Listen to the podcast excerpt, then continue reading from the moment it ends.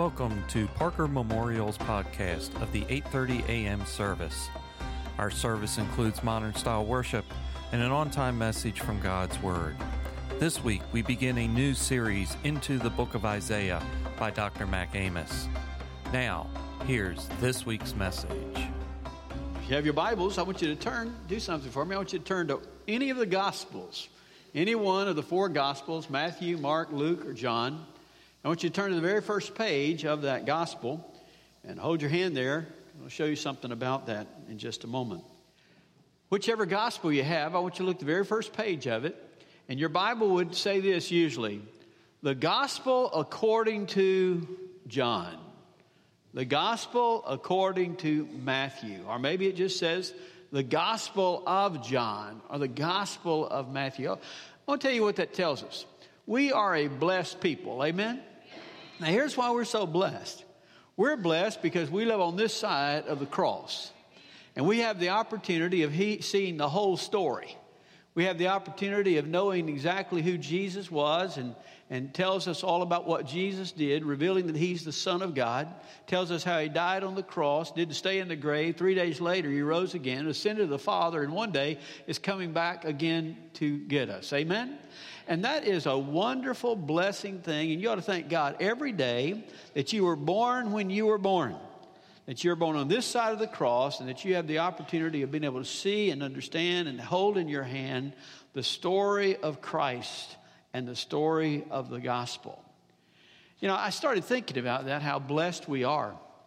And I started thinking about something that, that the, the first century church and, and the apostles, whenever they were first saved, when they began to go around and share the gospel, they didn't have the New Testament. The New Testament hadn't been written at that time. In other words, they couldn't go out and preach and say, I'm going to preach to you out of the Gospel of John. Or they couldn't preach out of the, end of the epistles, for they had not been written at that time. They were yet to be written, and as they were written, then they became instruments in their hand. But, but that first group of apostles, that first group of disciples, those people who went out to preach Jesus, to teach Jesus, they didn't have the New Testament. All they had was the Old Testament. All they had in their hand was the Old Testament. And through that Old Testament scripture, they preached and they taught about Jesus. A few weeks ago, in our D Life group that meets on Friday mornings at Cracker Barrel, about 6 o'clock every Friday morning, we happened to be going through the, that particular week, Isaiah. And one man, as he was sitting across the table from me, he was talking about Isaiah, especially the passage we'll be focusing on next few weeks, Isaiah 53. He made this statement. He says, This is the gospel. This is the gospel. And that just grabbed hold of my heart. I'd, i was finishing up on, on James and practical Christianity, and I was wondering exactly where the Lord wants to go. And, and whenever he said that, God grabbed hold of my heart regarding that, and he said, You know, that is exactly the truth. That this is the gospel. That the Old Testament gospel is presented there in Isaiah and in Isaiah 53. And that's the gospel that the people of the first century held in their hand and what they used to preach. And so it, it touched my heart to, to think about this. What would you do and what would I do if we didn't have the New Testament? What do we do if we didn't have the Gospel of John or the Gospel of Matthew or, or, or we didn't have John 3.16 or, or we didn't have that old Roman road. You remember the Roman road? Roman 3.23, they were all sinners, 6.23. You know, all, all those Romans 10, 13 that we all learned. And, and whenever we go to share the Gospel of Christ, we share the Gospel from the New Testament. What if we didn't have the New Testament? What if all we had was was the Old Testament. What if all we had is, is the very same thing that those first century believers had whenever they began to go out there and talk about Jesus Christ? What if we didn't have the New Testament? All we had was that, that Old Testament. Could we share the gospel of Christ? Think about that yourself right now. If you didn't have some of those favorite passages for you in the New Testament, and you had a friend or a family member who needed to know how to be saved, could you take the Old Testament, any part of that Old Testament, could you take it and help them to understand and show them how to receive Jesus Christ as Lord and Savior? That grabbed hold of my heart. And therefore, it convicted me that I want you to know how to do that. I, I, want you to know how to be able to share the gospel from the Old Testament. I want you to be able to, to take the Word of God that the first century church had and to be able to go through that and help somebody understand how they can be saved and that Jesus is the Messiah that they had hoped for and that He is the fulfillment of all those prophecies. I want you to be able to do that and understand that and share that. And so God grabbed hold of my heart and carried me to Isaiah, and especially to Isaiah 53. And he's parked me there, and over the next few weeks, we're going to be talking about the gospel according to Isaiah. So I want you to go in your Bibles, turn to the first page of Isaiah, all right? If you write in your Bible, if you don't write in your Bible, that's okay. But if you write in your Bible, I want you to go to the very first page of the gospel of Isaiah, and I want you to write across that first page there in Isaiah, the gospel according to Isaiah. All right? I want you to write because that's what we're going to be talking about. We're going to talk about this aspect that there is the gospel, and that gospel can be presented in the Old Testament as well as the New Testament. And I want you to be equipped. I want you to be able to understand the passages. I want you to be able to grab hold of those truths.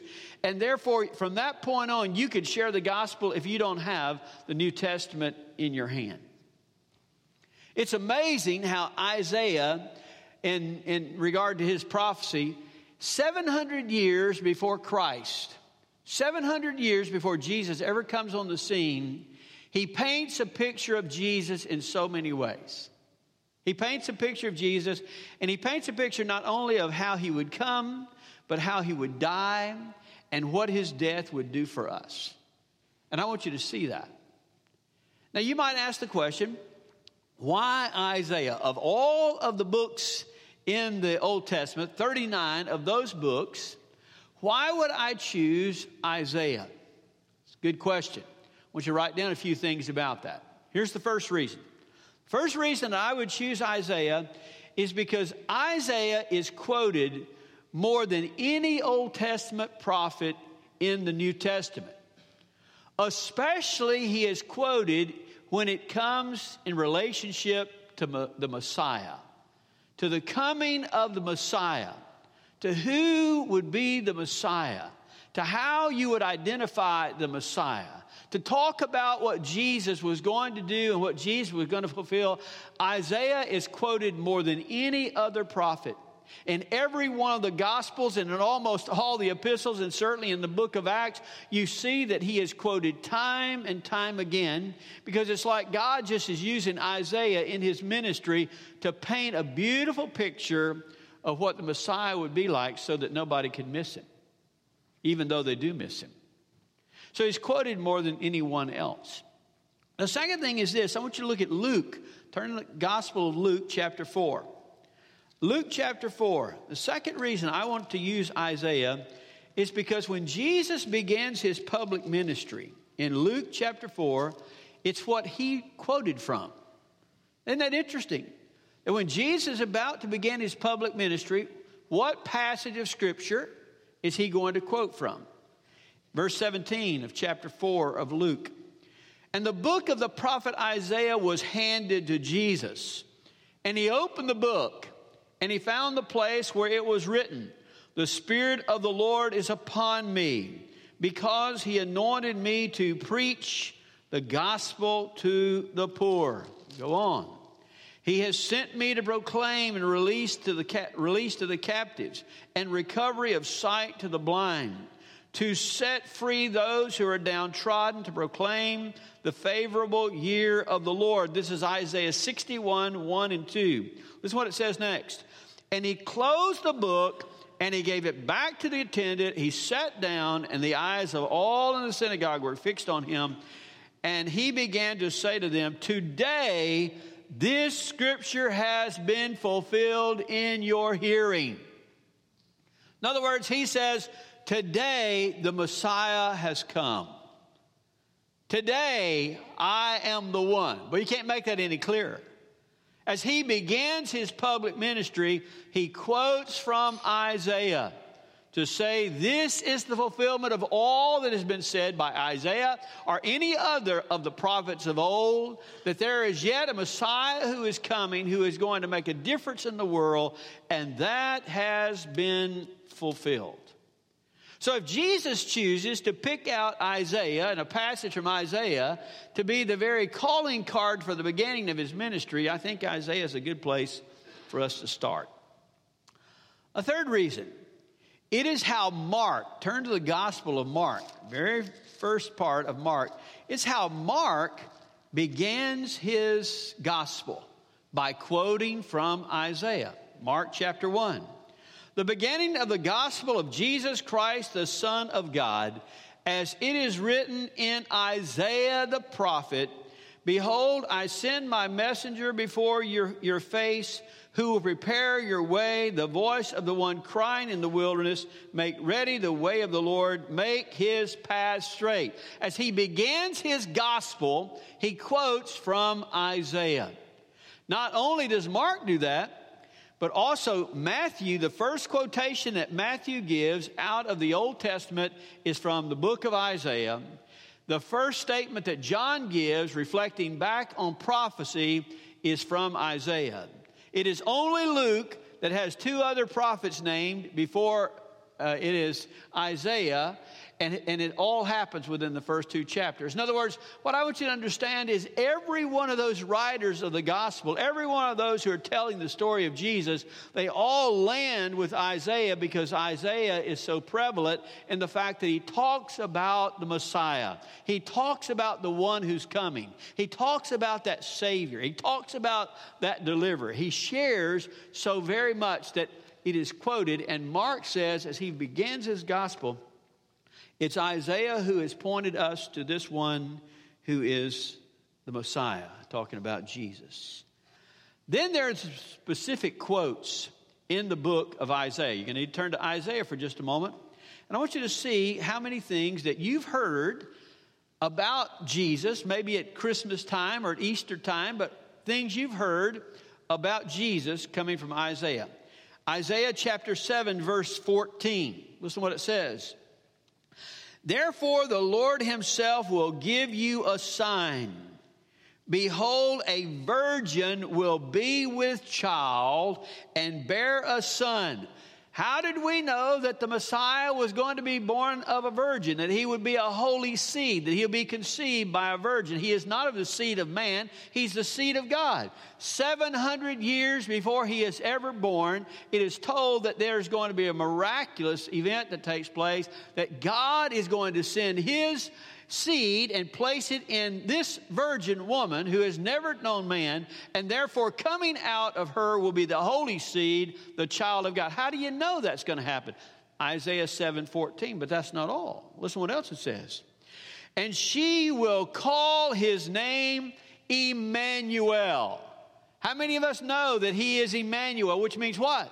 God with us. How did we know that He is going to be God with us? When the angel comes and announces, says He will be the Emmanuel. He's going to be God with. How do we know that Jesus is the Messiah when it says it? Because in Isaiah 7:14 He tells us that. That's not all. Look at Isaiah chapter 9. All of you have heard this scripture before, but it tells us about Jesus, about the Messiah. Listen, verse 6. For a child will be born to us, a son will be given to us. How is the Messiah going to come? Is he going to be dropped out of the sky, land on some mountain, or land in some palace as a grown man, and he is just going to be the Messiah? That no.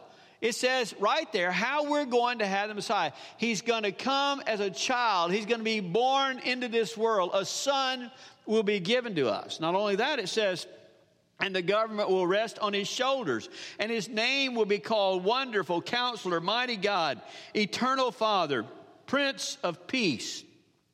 There will be no end to the increase of his government or of peace on the throne of David and over his kingdom to establish it, to uphold it with justice and righteousness. From then on and forevermore, the zeal of the Lord of hosts will accomplish this. How do we know that? How do we understand that about Jesus? Because Isaiah wrote it, he recorded it. Look at Isaiah chapter 11. Isaiah chapter 11. We know that he's coming from the seed of Jesse. He's going to be of the lineage of Jesse. In other words, of David's family. Jesse was David's father. It says, verse 1 Then a shoot will spring up from the stem of Jesse, and a branch from his roots will bear fruit. And the Spirit of the Lord will rest on him the Spirit of wisdom and understanding, the Spirit of counsel and strength, the Spirit of knowledge and the fear of the Lord. He will delight in the fear of the Lord and will not judge by what his eyes see, nor make a decision by what his ear hears. For the Spirit of the Lord shall rest on him. How do we know that whenever he is baptized that day and the Spirit of God comes like a dove and rests upon him, how do we know that that is going to be a sign of the Messiah. How do we know that that's the anointing of Him and that is God revealing, This is my Son, this Messiah? Because in Isaiah, he says that the Spirit of the Lord will rest upon him. He will be out of the root of David. He will come from the seed of Jesse. How do we know that? Because Isaiah, the prophet, 700 years before that time, he reveals that to us. What about Isaiah 61? Turn there for just a second. Isaiah 61, verses 1 and 2 says this The Spirit of the Lord God is upon me because the Lord has anointed me to bring good news to the afflicted and has set me to bind up the brokenhearted, proclaim liberty to the captives and freedom to prisoners, proclaim the favorable year of the Lord and the day of vengeance of our God, to comfort all who mourn that's another prophetic passage, messianic passage, right? There's so many more. There's Isaiah 35, there's Isaiah 40, and there is ultimately Isaiah 53. In other words, all of these passages in Isaiah point to the coming Messiah, point to the fact that he will be coming. We should not miss him. A fifth reason, though, that I want to use Isaiah is because when John the Baptist, you remember when John the Baptist, he had proclaimed Jesus, baptized and proclaimed that he is the Lamb of God. But you remember what happened to John after that? John was arrested, you remember? He was placed in prison. And here, even though John was filled with the Holy Spirit while yet in his mother's womb, it doesn't mean you don't struggle. Amen? Is that possible? You can be a believer and still struggle. Amen? For those of you who are asleep, you need to wake up. You can still be a believer, spirit filled, and have struggles. That's truth. Well, old John had a struggle. He's been placed in prison. He'd baptized Jesus. He's wanting Jesus to come and set things right. He wanted him to be the one coming on the white horse to conquer Rome and to set the Jews free.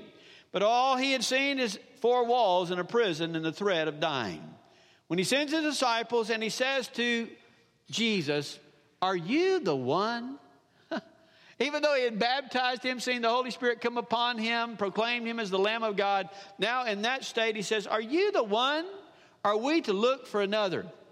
And what does Jesus say?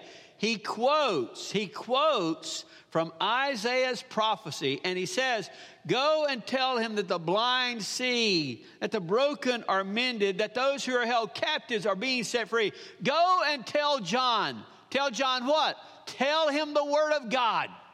Tell him the word of Isaiah, the prophet, that I am doing what the Messiah is to do. And when they go back and tell John, then John rests in his spirit because he knows that Jesus is that Messiah and what did Jesus do? He quoted from Isaiah to tell him why and what he was doing, that he was fulfilling that purpose and fulfilling that plan.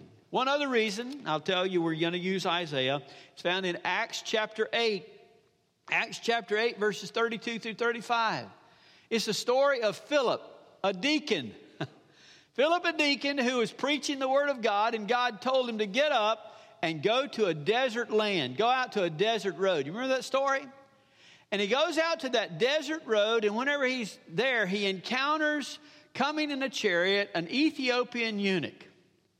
And the Spirit of God tells him to go up to the chariot. So he goes up to the chariot. When he comes up to the chariot, he hears the Ethiopian eunuch who has been worshiping God in Jerusalem has come back and he is reading scripture. You know what he's reading? He's reading the prophecy of Isaiah. He's reading the prophecy of Isaiah, and Philip asked him, said, Do you understand what you're reading? And the Ethiopian says, How can I unless someone would explain it to me? And Philip gets up in the chariot with him, and he begins to teach him and preach to him the gospel. He teaches and preaches to him about who it is the Messiah is ta- the, the prophet is talking about and who this Messiah might be. And he points him to Jesus through the preaching and teaching of Isaiah.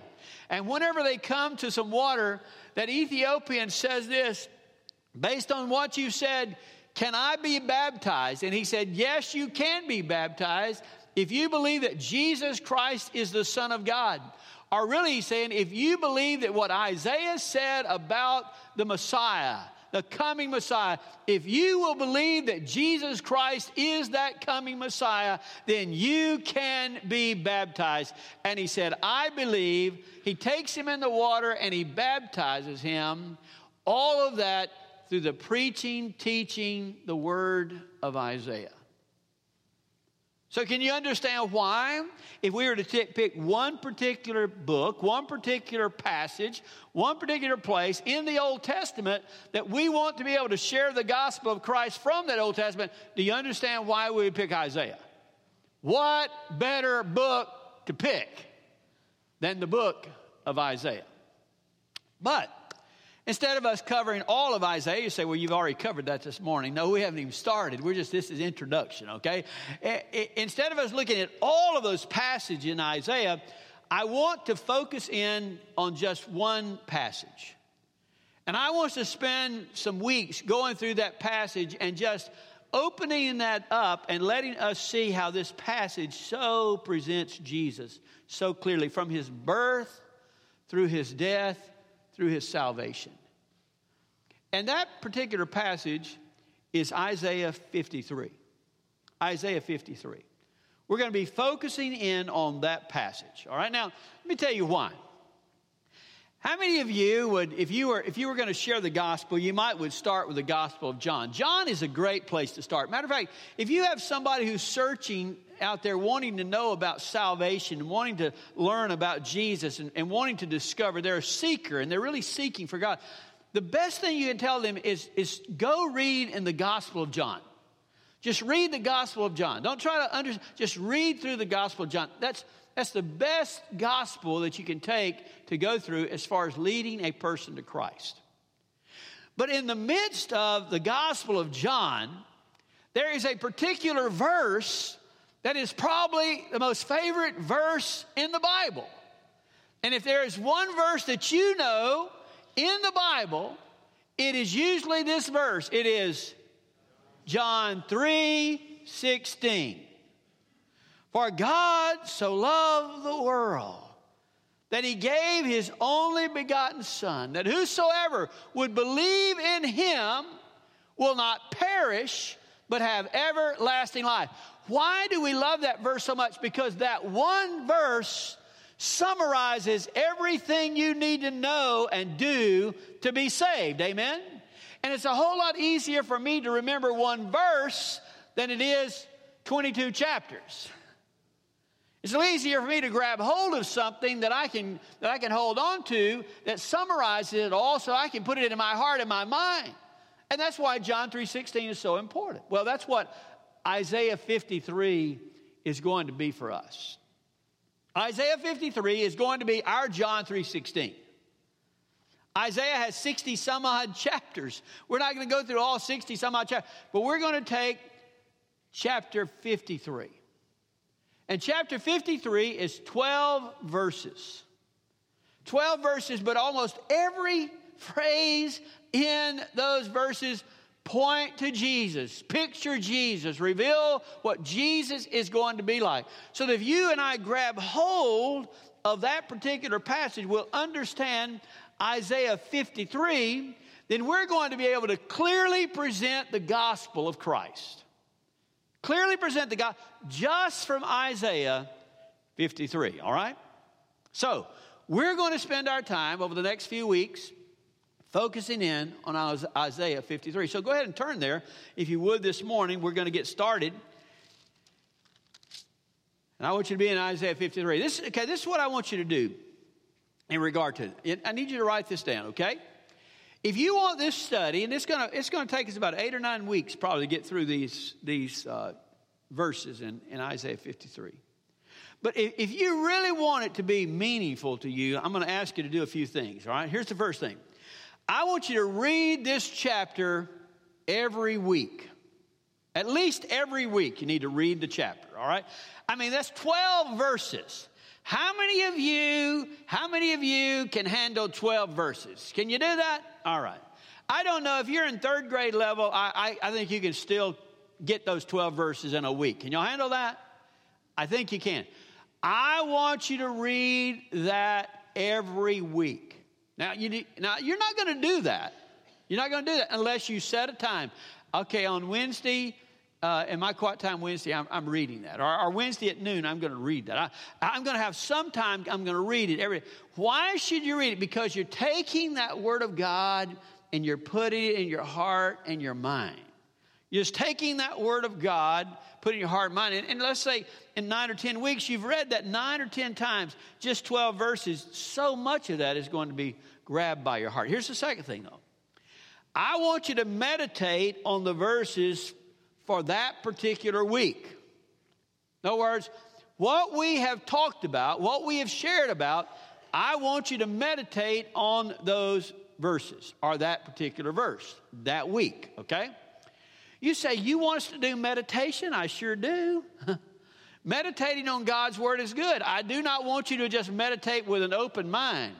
I don't know about you, but meditation with an open mind does me no good at all because the old devil likes to fill it up with all kind of junk, all right?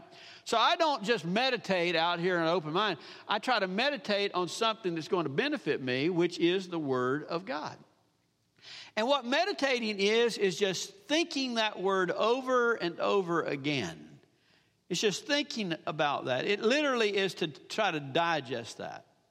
One good way to meditate on a word is take a phrase and emphasize every word of that phrase in different sentence. The first word, then the second word, the third word, fourth one. You emphasize every word of that particular phrase, put it in your mind, and you think about it. You'll be amazed at how your thought process will happen. But you are to meditate on that and think about that in your mind. Here's the third thing, all right? Seek to remember or find where that prophecy about Jesus is fulfilled. In other words, everything we're going to talk about about this prophecy of the Messiah, it's going to be fulfilled in Jesus. So, this is what I want you to do. Try to find out in your reading, in your understanding of the gospel, where does that happen? Where did that take place? Whenever he said this is going to happen, when did that take place or how did that place? You do some thinking on your own and you try to put that picture together of when this prophecy is said, whenever Isaiah said this is going to happen, how was that fulfilled with Jesus? How was that fulfilled with Jesus? That's a little mental exercise that you need to do, but it'll be good for you. And here's the final thing as we go through this, work to be able to present the gospel according to Isaiah 53.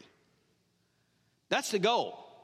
The goal is that when we're finished, you could feel confident that if somebody came to you and needed to know how to be saved, you could take Isaiah 53 and you could walk through Isaiah 53, revealing to them that Jesus is this Messiah. This is what he did. This is how he paid your price. This is how you can be forgiven of sin. Have in your heart and in your mind how to present the gospel using just Isaiah 53. You got it? Four things you have to do. It'll be a benefit for you if you're going to learn how to do it. Now, I want us to focus on just the first phrase this morning because this is very, very important. Look what it says in verse 53. Who has believed our message? And to whom has the arm of the Lord been revealed? Listen to what he says. Who has believed our message or our report? That is where Isaiah begins chapter 53. And you know why it's so important? because he is focusing on a central truth of whether it would be Old Testament time or New Testament time. There is a central truth that whether it was the Israelites or whether it would be the New Testament era people who would read, read this prophecy, this is still central to everything. Now, listen to me just a second. When Isaiah is, is teaching this, when he's writing this, when he's proclaiming this, he has two audiences. There are two audiences. One of those audiences is Israel, the nation of Israel, the people of God, the chosen people of God. And he is proclaiming to them the promises and the prophecies of God. And one of the things he wants Israel not to miss is he does not want them to miss the Messiah. He does not want them to lose out on Messiah. They've been hoping for it, waiting for him, dreaming for him. He does not want them to miss it. That's the first audience.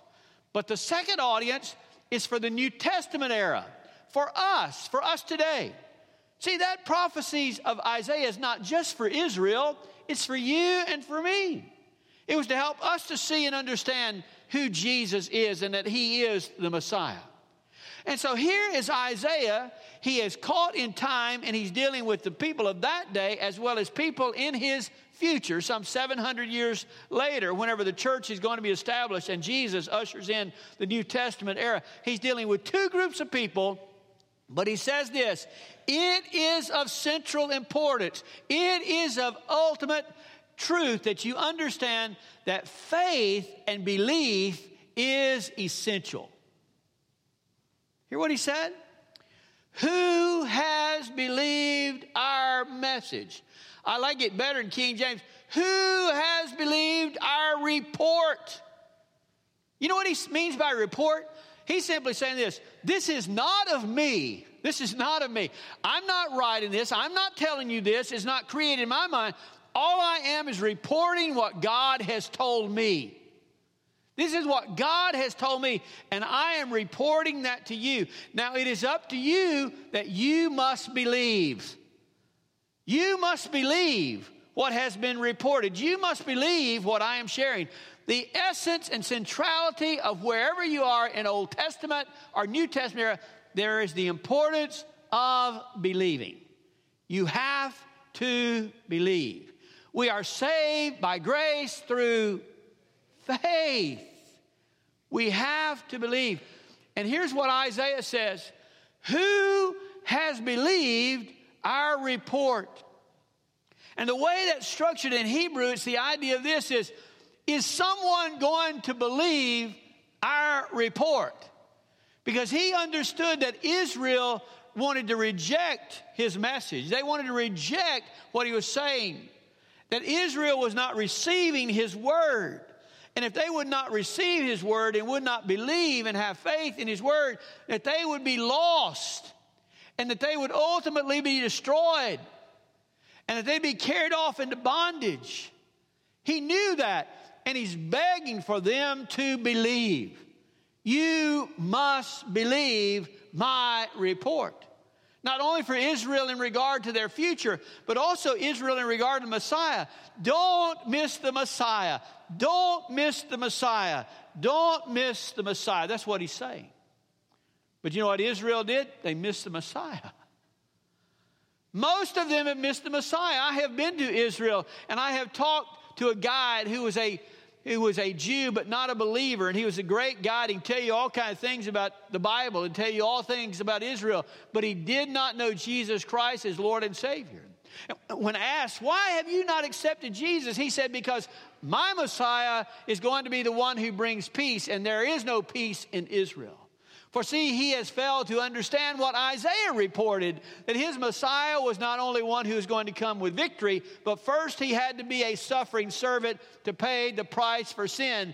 And in that man's life, what Isaiah had prayed, what he had asked, who will believe my report? He did not believe it. And the Jews, by and large, have not believed his report.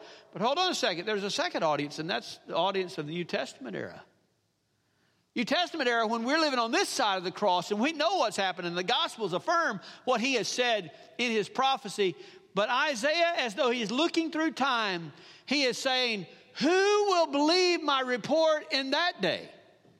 Almost expecting and understanding that the greatest majority of people will not accept that report, that message, that truth of the gospel. And isn't that true? Yes, it is. Is, do the majority of the people of the world in this era, in this time, the New Testament, do the majority of people accept Jesus Christ as Lord and Savior? The answer to that is no. Most people do not accept Isaiah's report. They do not accept even the confirmation of the gospel message and the reality of Jesus' presence. They reject that. For most people, the majority, Isaiah within his heart is saying, Who and almost why will you not believe the report? For the report is that God cares for you and God sends a Messiah to die for you. Will you believe the report? Well, my friend, that's the essence of his message. And he's going to be telling us why we ought to believe that report and why we ought to understand that. But I'm here to tell you today that you ought to believe his report. You ought to believe his report. You ought to believe what the gospel said. You ought to believe everything about Jesus. And you ought to respond to the gospel today. Not tomorrow, not the next day. You are not guaranteed that day. You are not guaranteed the next breath in your body.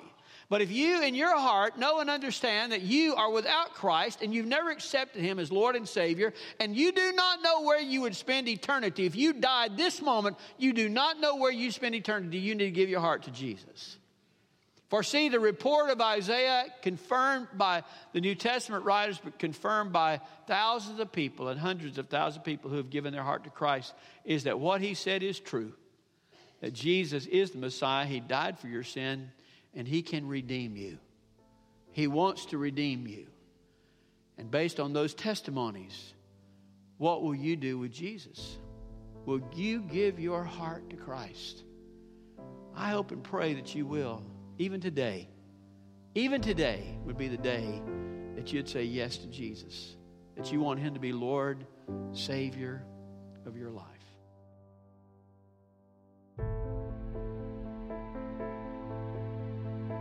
That concludes this week's message from Brother Mac. Additional sermons and reference materials are available from our website at parkermemorial.com slash sermon dash series. Jesus said, I have told you these things so that in me you may have peace. In this world you will have trouble. I have overcome the world. We can help you know the one who can bring you peace. Find us on Facebook and Twitter at Parker Memorial Baptist Church, as well as our website at parkermemorial.com. May God bless you until we meet again.